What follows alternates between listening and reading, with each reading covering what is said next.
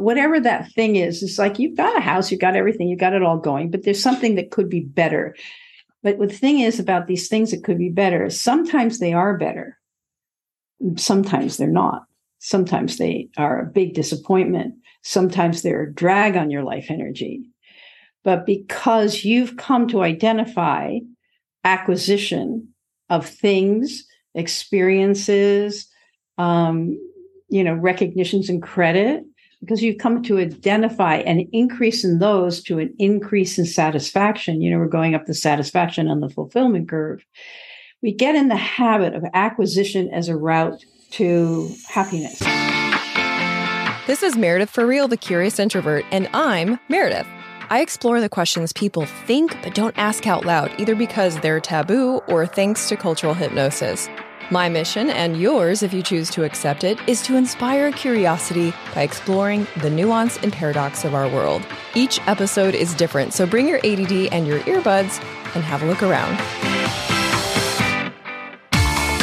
Hey, Curiositors, it's me, Meredith. I don't know if you've ever heard of the FIRE movement, but I've been circling around it for about a year. It's a community of people who invest at least half of their total income in order to retire early. And this week's guest is considered the mother of the movement. What I liked most about her was her inclination to ask big questions rather than just giving small tips. She didn't just talk about the idea of how we spend, but how we live.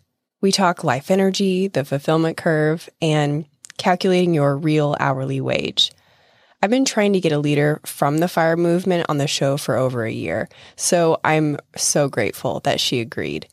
If you're wondering where I find guests like these, I get asked that a lot, and the source is so different for each guest. So I started putting the source of each guest in my Monday email along with the regular info about the new episode. On Saturday, I also send out a Cliff Notes and Clickable Links email in case what you heard was so good you wished you could have taken notes. This Saturday, for example, we'll include a link to calculate your real hourly wage and questions to help you reframe the rat race. If you're not getting those and you want to be included, you can text R E A L to six six eight six six if you're in the U S, or go to meredith for real dot com if you're elsewhere. If you're already getting my emails, you're probably one of my amazing loyal listeners. Thank you so much for that.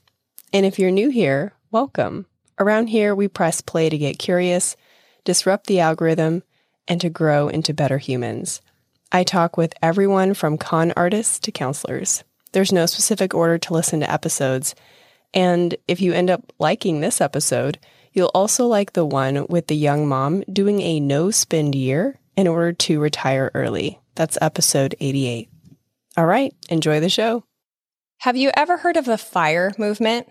It represents this unusual group of people who retire early, really early, before fifty and some in their thirties even. FIRE stands for Financial Independence Retire Early. And while there are plenty of online resources explaining how, is anyone asking why? Why question the normal path of life? You know, the American dream. Well, since the pandemic, a large percentage of people have reimagined normal and recalibrated their lives, myself included.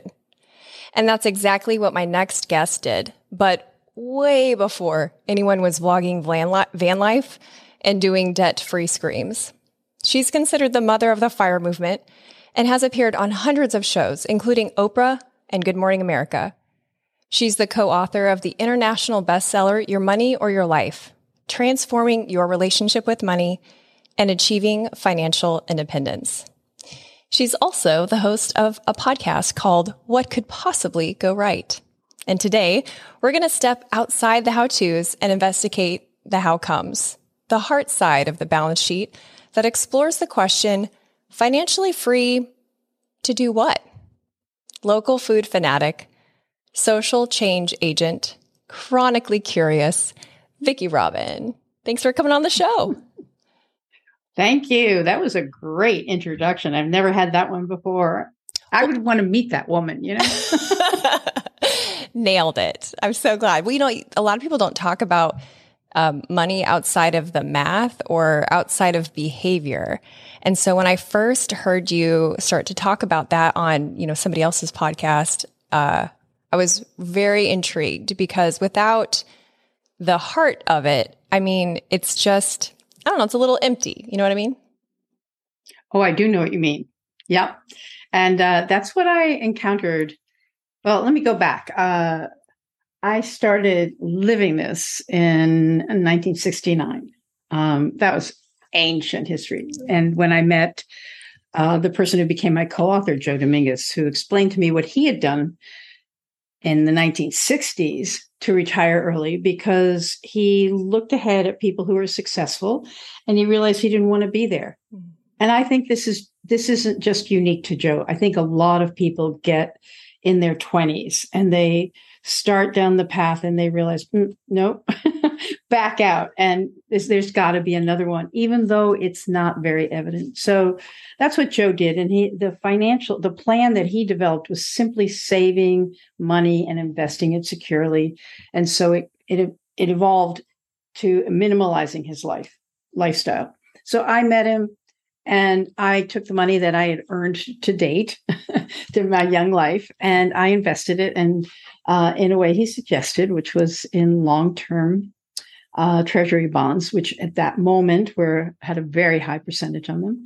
And uh, in order to live a life that where I was the sovereign of my own mind and time, I did not want to sell my intellect, my curiosity, my creativity. I didn't want to sell it to somebody. I didn't want to, you know, and I wasn't really a big rebel. I just knew that I I would rather, if possible, uh, have dominion over my own mind and thoughts and my experiences. And I would ma- want to make of life what I could make of it, whatever that was. And that involved a lot of different things that I that I did and learned along the way. Sometimes people are impressed that I lived on one hundred dollars a month for six years of my life because I wanted to be free. You know, I I used to say I buy my freedom with my frugality every day. And I learned to hunt, butcher, garden, can, dry, preserve, you know, survive a, several winters in Wisconsin. I learned all those things. I learned um, I learned to rebuild a engine in my car. I learned to build a motorcycle from a box car. I mean, I was just like passionate. I want to learn how to live on this earth because I was taught how to live in the consumer society and I didn't want to. But so how do you do something else? So I have lost even the track. What was your question? I told you it would just flow from you, and it has. Yeah, I love it. Really. Well, I don't think I really had a question. I was just kind of making an observation of, um, you know, why of the why. What we're taught. Yeah. And the why, and what you're exactly. talking about is quality of life. And I certainly value freedom to that extent. I know it's not everyone's top drivers, but I think I heard you say once that money is your life energy or something right. to that. Def- uh, can you we explain trade, that? Yes. That is actually the key transformational element of Your Money or Your Life. You know, there's, it's just chock-a-block with really great ideas and wisdom, et cetera. But what really does it for people is um, we suggest that they calculate what we call the real hourly wage. In other words, you think you're trading an hour of your life for twenty-five dollars, let's say. But when you take into account taxes, car fare, daycare, um, office, you know, clothes. I mean, right now, after the pandemic, nobody needs anything but a nice top and right. pajama pants. But, you know, I mean, the back of my of... hair isn't even fixed. I mean, it's just the front. But I mean, you know, there are a lot of costs associated with your job. There's the the time you invest in watching YouTube videos so you know how to do things. I mean, that's the world we live in today. You know, I mean, a lot of people, as you say, a lot of people um recalibrated their lives during the pandemic because they had to figure out how to make money without uh, leaving the house. And so there's been a lot of people learning, et cetera, trying to figure out a way to make money in a way that they can stay home. Anyway, but this real hourly wage, whatever it is now, probably the time it takes to educate yourself in, in order to, to code or in order to design websites, you know, whatever it takes, you invest a lot of time in building the business in your mind and having your business plan. And that also ha- always has to go into your calculation of the exchange of time for money. You know, you could sort of like start your business and you get, you know, in your first week, you get ten sales and you got one hundred dollars. You think you've, you know, wow, so I make one hundred dollars a week, but not really, because it's how many, how many months did it take you to get there? So at the end of the year, you think, oh, I've made, you know, fifty thousand dollars, for example. And so that's not fifty thousand dollars for one year. That's fifty thousand dollars for five years it took you to get there. So it's just telling the truth about the amount of your life energy, the amount of your time, attention, care, intelligence, everything that goes into earning X per hour. And that's not you to know, discourage so, people like, oh, you're, you know, you're less important than you are. It's to uh, change no. their spending outlook, right? It's not, it, okay, so it's a little bit different from that. Um, it's really the the whole course, the whole thing is is based on telling yourself the truth about things, not in a judgmental way.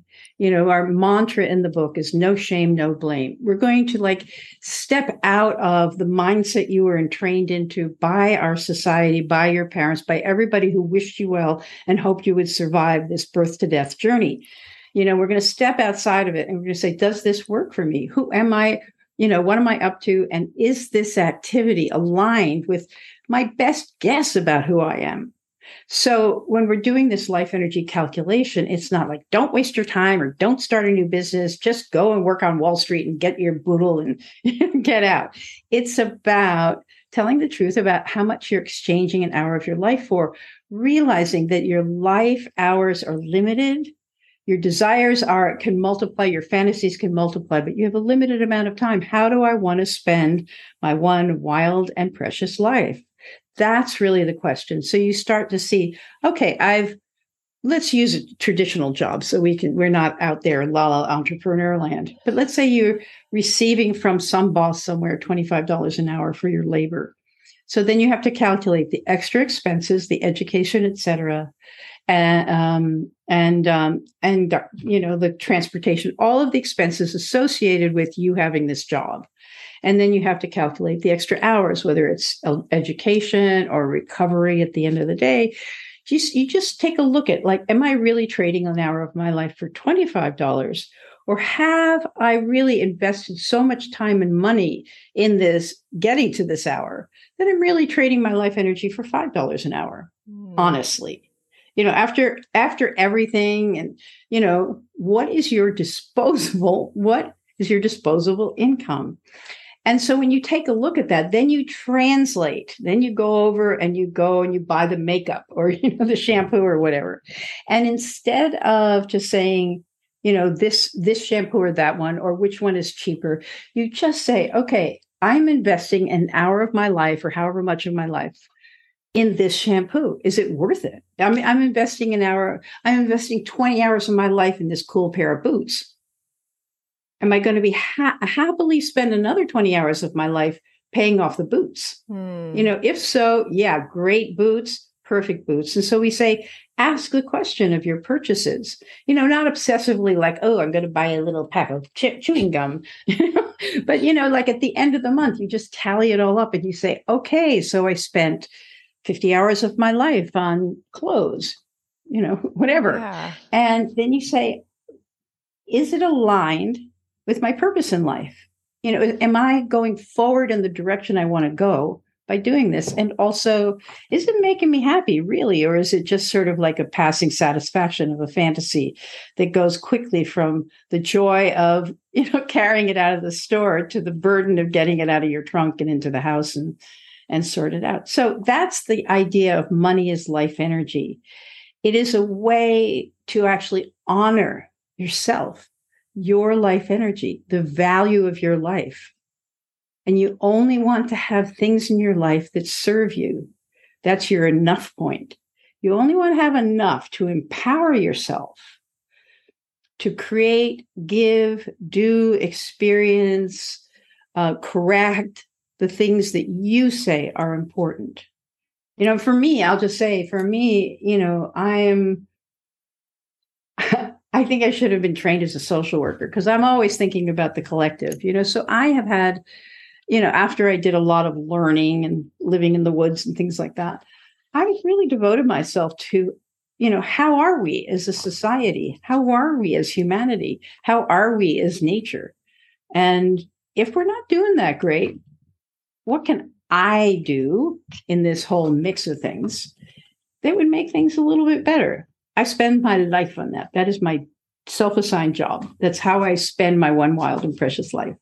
Well, that's what you meant in by your money is in service to your values. And that's why I love this so much, because when I think about financial strategy, It's, I, I mean, it feels like a game. It feels like, oh God, like, do you know, I, I don't know how you felt about group projects in school, but I hated them. And it was like, God, I just got roped into this game. I don't want to play with people I don't like, you know? Um, and that's how I feel about money strategy. It's like, this is bullshit. Like, I don't want to do this. But what you're talking about is not even opposite. It's just like a total different plane, because you're talking about giving intention to how you want to spend your moments on earth. And then, I mean, kind of reverse engineering it from there. Okay, now you're in this moment on earth right now. What's your next move? And it, so it, it really, I don't know, I think it paints a deeper picture. It, it opens up a lot more thoughtfulness about how we live and how we live with each other compared to a race. And, you know, I, mm-hmm. does that make sense? It does. And um, another piece of the teaching in Your Money, Your Life um, is that you need enough money to live in this society. You know, we're not just going to all like put on sackcloth and, you know, right. go out around with begging bowl. We, we actually, how much do we need materially that we need to extract from the consumer economy, consumer capitalism, if you will? What do we need? I mean, we need a phone. Okay. You know, you get, you have a, you evaluate the phone. Is it going to serve my needs? Not the bells and whistles and, you know, the storage, but do a, what do I need in order to be the person I want to be, want to be? It's not minimalism. It's not eco-consumption, although that would be, you know, one of my values. It really is just what's the bundle of things that I need in order to go forth in the world and do what I want to do. And so you go into the money economy, not with your identity longing to be, you know, to belong, but you go in with your sovereign self saying, I want to maximize my income without compromising my health or integrity. I want to just, I want to get some money. The purpose of making money is ma- money. It's, and, but see, the thing is, is that's the other confusion is we can, we confuse our identities mm-hmm. with our jobs. Very reasonable, because that's how everybody else confuses us. You know, everybody else assesses us by what we do, how much money we're making, what clothes we're wearing, you know, whatever, you know, people are always trying to pigeonhole us. Do you think that's changing something, though? Because I've noticed, you know, it might be, it might be because I mean, your, your original version of your book came out in the early nineties. So I'm sure you've observed some differences since then. I've just observed some differences in the last, I'll say ten years, where definitely since the gig economy started, I feel like that kind of changed people's response to, so what do you do? You know, the dreaded yeah, question at networking sure. events. And instead of going, I'm a finance consultant, they would pick the thing that they do that best represents what they're passionate about, not necessarily the totally. thing that pays their mortgage. So I, I kind of wonder if there's a shift. Have you observed? I think so. Oh, totally. What I have noticed. Yeah. I am formed in another time. By the way, I'm seventy-seven. I was born in nineteen forty-five. I grew up in the nineteen fifties. So yeah, a very different time, you know, and so the, The the oatmeal of unconsciousness that I've been swimming out of is not what people are swimming in now. Um, and I do notice that. I mean, I notice when people put up websites, they they might tell you that the, their skills, and they're not telling you their skills in terms of like which programs they could use. They're telling you, I love to write great copy to make my clients shine, you know, and that's part of, and I also love pickleball. you, know, right. you know, people are, are actually coming out from behind the screen of their roles.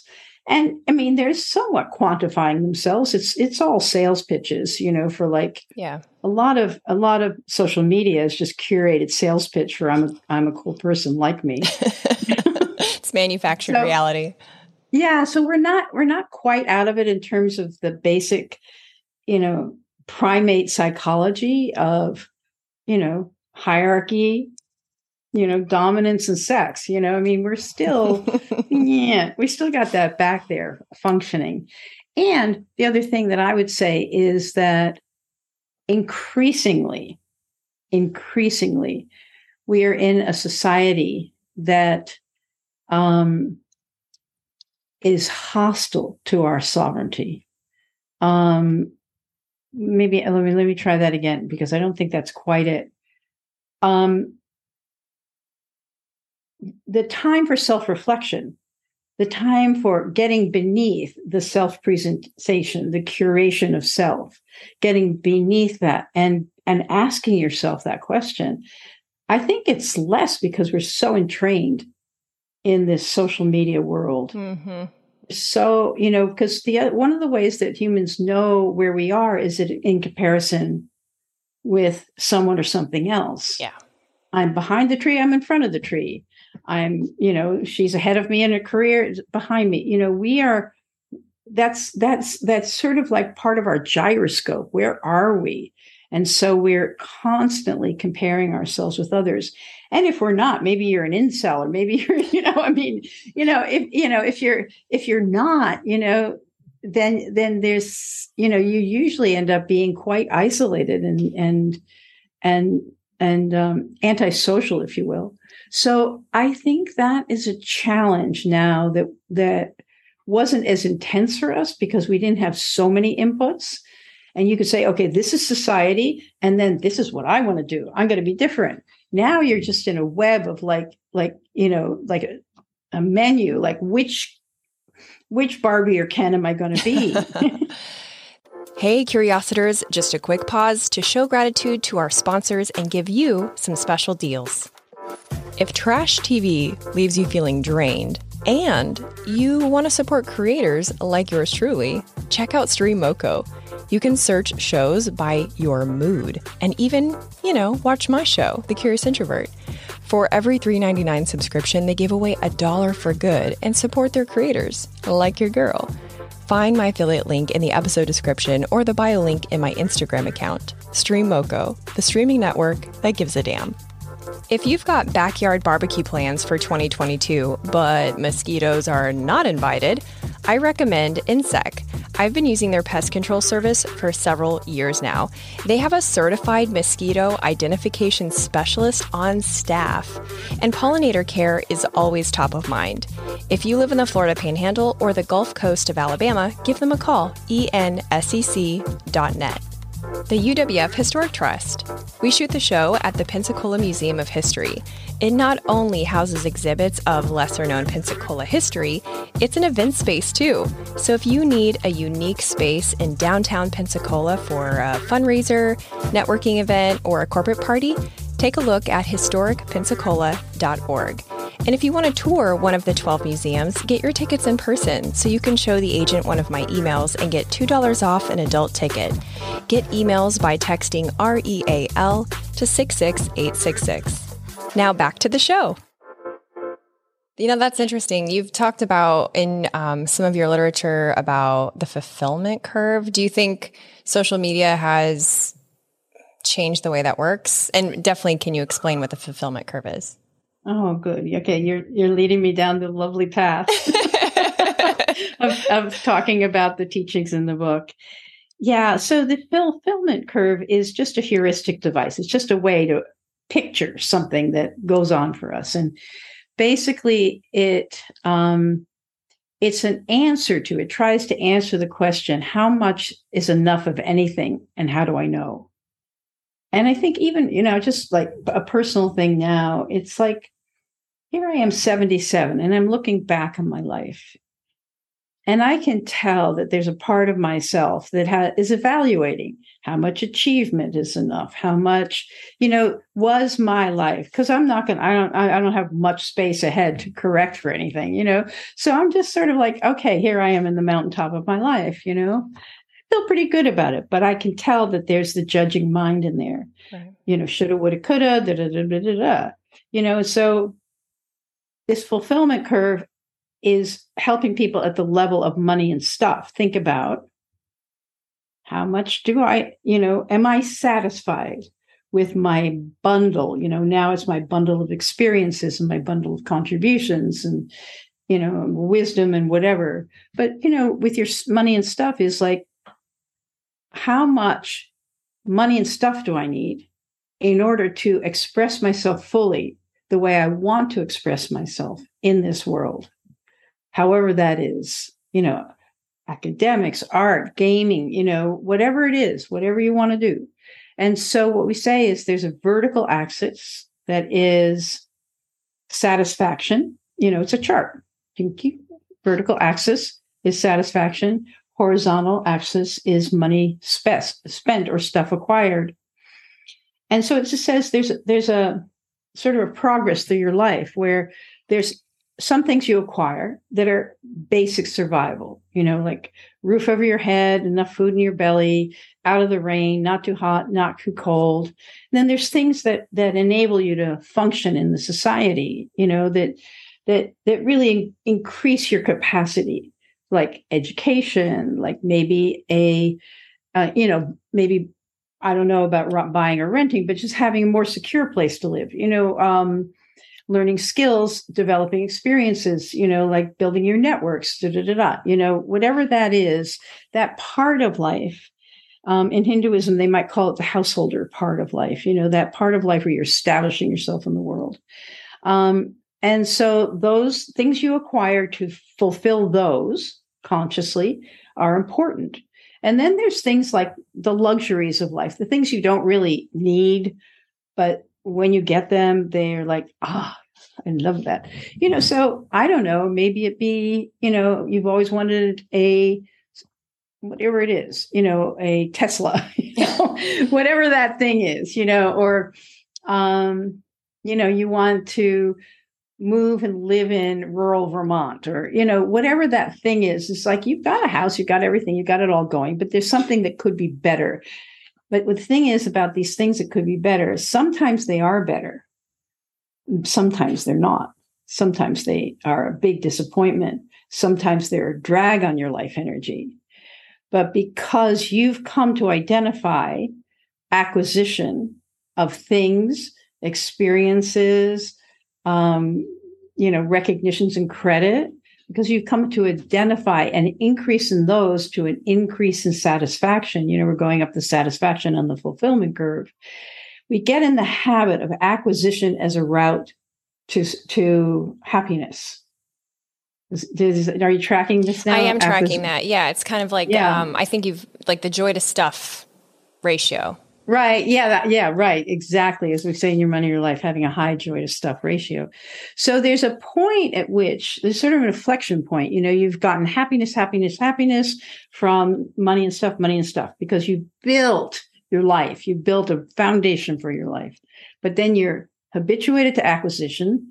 And so when you're dissatisfied, you think, oh, maybe it's a different car, or right. Maybe it's a larger house, or maybe it's a graduate degree. Maybe I'll get my master's. Maybe I'll get my P H D, you know, it's like, or like, oh, that's not working. Maybe I'll go into therapy, you know, like, you know, whatever. Maybe I'll get is. therapy. Like, yeah. There's all. Yeah, yeah. Yeah. It's like, it's just, it's a constant. Then you get into what they call in Buddhism, the hungry ghost. Yes. You get into yeah. the endless attempt, sort of like the end state of consumerism is just a big mouth and no stomach. You know, it's just like you just keep shoveling it in and there's no capacity for satisfaction. And everything in and, our society supports that that habit, as you said, the habituation towards totally. acquisition. Have you observed anything that successfully undoes the consumerism mindset?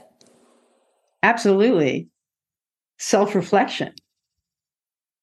That's what that's what we're trying to induce through the program in Your Money, Your Life is is those points of self-reflection. You know, it's like I used to try to explain the program as, you know, a um, a whole systems approach to the flow of money and stuff through your life, guided by feedback mechanisms based in both self-interest and higher values. So basically, number one, we set up a process of observation. What am I actually doing? What am I, in this case for consumerism, what am I buying? And then you say, is the, you have this self-reflection, is the money I'm spending buying me a life I love? And introducing self-reflection actually is the point. That's the feedback mechanism. That's the governor, if you will, on the system. That's the mechanism in the system that actually adjusts your behavior according to your true satisfaction. Whereas the system that we're working in is more, better, and different stuff. And so the feedback mechanism is, I have enough. Oh, but now I don't. Oh, I need more. You know, I have a phone, but I need a better one. I have a car, but I need a better one. I have an education. I need a better one. I have a husband. I need a better one. It's just like, you know, it's that's we're in a system that has no governor that is based in our true satisfaction. So I think that capacity for self-reflection, whether you do it through, you know, like a monthly accounting and you look at how much you spent on your clothes and you say, wow, that was not worth fifty hours of my life. And then you go back into spending, not with anything normative, like I will only spend two hundred dollars on my clothes. You just like, you're standing there in front of a cool blouse and you say, ah, that's going to be fifteen hours of my life. I don't think it's worth it. It's cute. Mm-hmm. And so the power, you have your power as a consumer is what you can say no to. Not no to all the time, but it's, this is all tools for consciousness, for actually consciously directing your life energy towards goals that you yourself say are important. And this is why you... This, is this what you mean when you talk about growing yourself spiritually in relationship to your money journey? Because this sounds all very not money-ish, um, but does come across to me at least as very, uh, yeah, spiritual. Well, what is spiritual? You know, it's um, it is that self-reflection. It is stepping outside of the normal stream of things and and rechoosing. And so it is just applying tools of consciousness to money, and the byproduct of which is people, by and large, will save, will spend about twenty to twenty-five percent less. That's, you know, our old data from, you know, whatever, forty years ago. I don't have data on that now. I'm not really interested in getting data on it. But uh, our old data was that people, on average, if they did this approach, they um, ended up in six months spending about twenty to twenty-five percent less. Many people couldn't even remember what they used to spend money on. Or if they can remember, they think, I'm better off. So basically, it's to break the thrall of the consumer culture. Financial independence for me is ninety percent in consciousness. It's not in the amount of, it's not in the fat fire, skinny fire, or whatever, barista fire, what all the all these things. Did you say barista fire? Yeah, barista fire is the idea that you can have enough money to to like, you know, only work part-time. Oh, okay. See, I'm I'm not in like in don't all worry, that. Don't so. worry. Let's not even talk about okay, it. Okay, we won't even talk about it. it. But I, th- I love yeah, your yeah. point. No, it's just, it's, it's, and so, I mean, I think, I think it's a big challenge to create a foundation, a financial foundation for yourself in life, whether it's good habits, whether it's savings, whether it's some investments, whether it's skills that you can sell for money. These are all like foundational foundation blocks, but that's not the purpose of life. But our consumer culture really has no interest in you um, asking what other purpose there might be. because you, th- there's no interest in stepping in you stepping outside of that stream, because basically we keep the engine running. I will tell you a story because I care to. In my community, I live on a little island, and and we have a backbone road. Then along that backbone, there's a, there's there's the south part of the island, north part. Along that backbone, there's about four shopping plazas, you know, and then people come in from the hinterlands and, and shop there. During the pandemic, one of the shopping plazas, you know, some businesses closed, you know, because businesses failed. And in that weakened state, a an out of um, state corporation that is uh, professional in self-storage bought our shopping plaza. Nobody was paying any attention. And now they are raising the rents and the maintenance fees, and the stores are having to grapple with the fact that it's costing them more to stay open. And they're empty storefronts, and they've they've claimed the right to turn it all into self-storage. Now, can you imagine in a small island, you know, in an island, a big island, but a small, you know, small community, that one of one, two, three, four shopping plazas would be removed from the common good and put into storage? Why? Because they're they're within their rights, because there's not enough self-storage in this island, and there's tons of it. So this is such a commentary. I, you know, it's like the, the thing you can't do in America. And I, I think, that, you know, my knowledge may be a little bit old, but maybe not. You know, you cannot get between people and their right to their stuff. Mm. It's right to consume and keeping the economy going. Uh, you know, it's my right. You know, I'm an American. Telling people to, to, to like empty their self-storage is almost like telling people somebody to like, you know, would you just, you know, slit your gut open and let your, you know, it's like, yeah. It's like, and we're not even enjoying it. You know, the, the sin is not materialism per se. It's not the acquisition. It's the failure to enjoy what you have. That is poverty. So it's just, it's, we live, I just want to say finally, because I know we have to stop, we live in such a screwy world. And, you know, if you feel strange, like a stranger in a strange land in this world, it's because it's a strange land. It's not you. Right. You know, so your, your, your first step, your first step is, is sort of like off the treadmill, just, you know, a little vacation from the endless, you know, hungry ghost, just a little vacation, and just start to say, I, I'm not, not, I'm sovereign. So I don't have to, you know, I don't have to wear a mask or have your vaccine. That's not sovereignty. That's rebellion. I am a sovereign being. I'm making my, my choices. And yeah, anyway, I don't, I just sort of got off on the track, but I just wanted to say that that we're in the middle of such a, a massive addiction. It's almost like you can measure the increase in self-storage as a way that we are sort of, you know, addicts deflecting our confusion and our misery. And it's a very confusing time. You know, the goals, even if they're shiny, even if you keep going for them, you know, to basically win in a climate disrupted world is not to win. Mm-hmm. You know, that's why I, that's why I'm doing all the things I'm doing, is that in some way we need to, if we, whatever we can stop about this destruction of the earth, we need to stop. Whatever we can mitigate, we need to mitigate. Whatever we can adapt to, we need to adapt to. And in a way, you know, financial independence is a way to be adapted to whatever comes, so that you can show up not as one of the people that's just like, you know, like so upset. Right. You can show up and be of use. I love it's, that. That's what I, that's, that's my gig. That's your gig.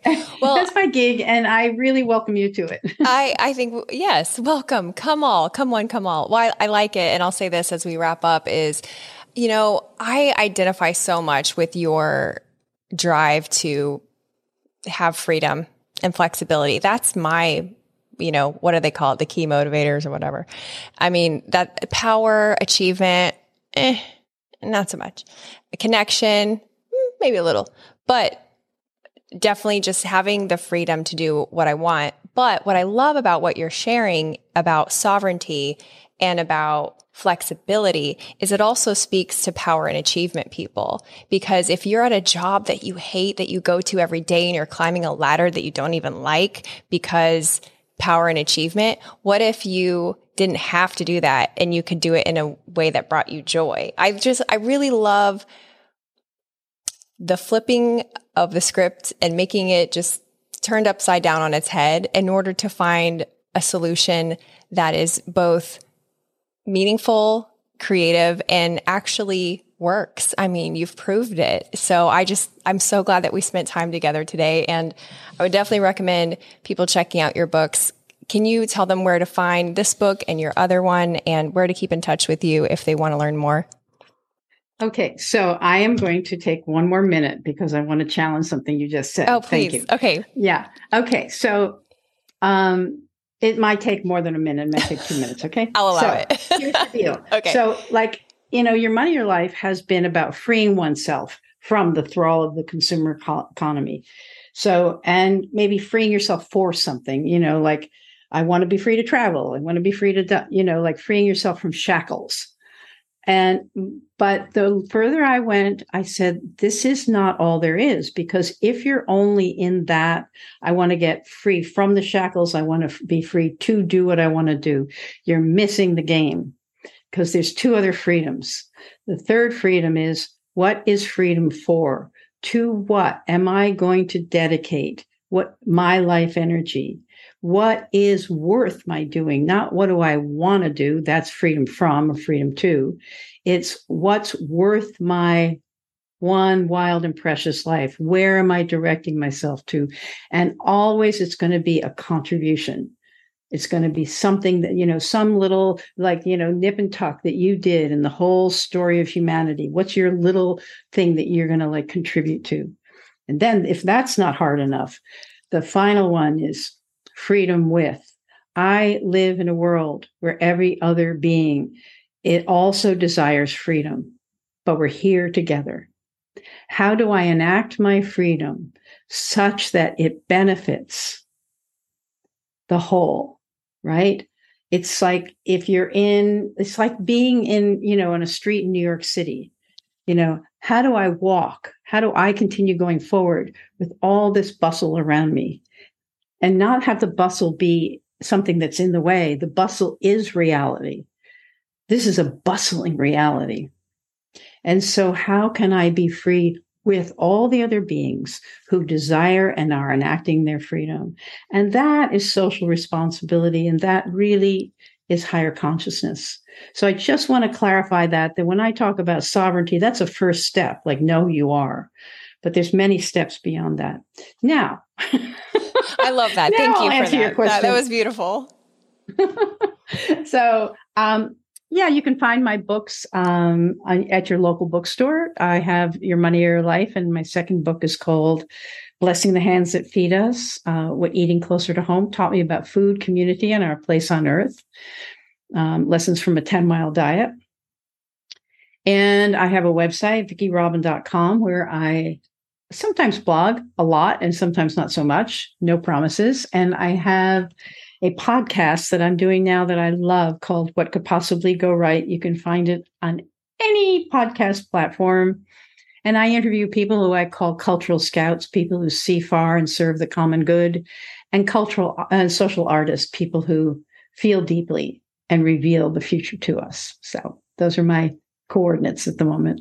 And they are excellent ones. Thank you so much for this amazing gift of your time. Yeah, you're welcome. Thanks for listening. If you've loved a couple episodes of the show, leave a rating and review on Apple Podcasts or the Good Pods app. If you liked this episode, you'll also like the one with the young mom doing a no-spend year in order to retire early. That's episode eighty-eight. Stay tuned next week when I talk with a U S Marine who was trained to use his sixth sense in the battlefield.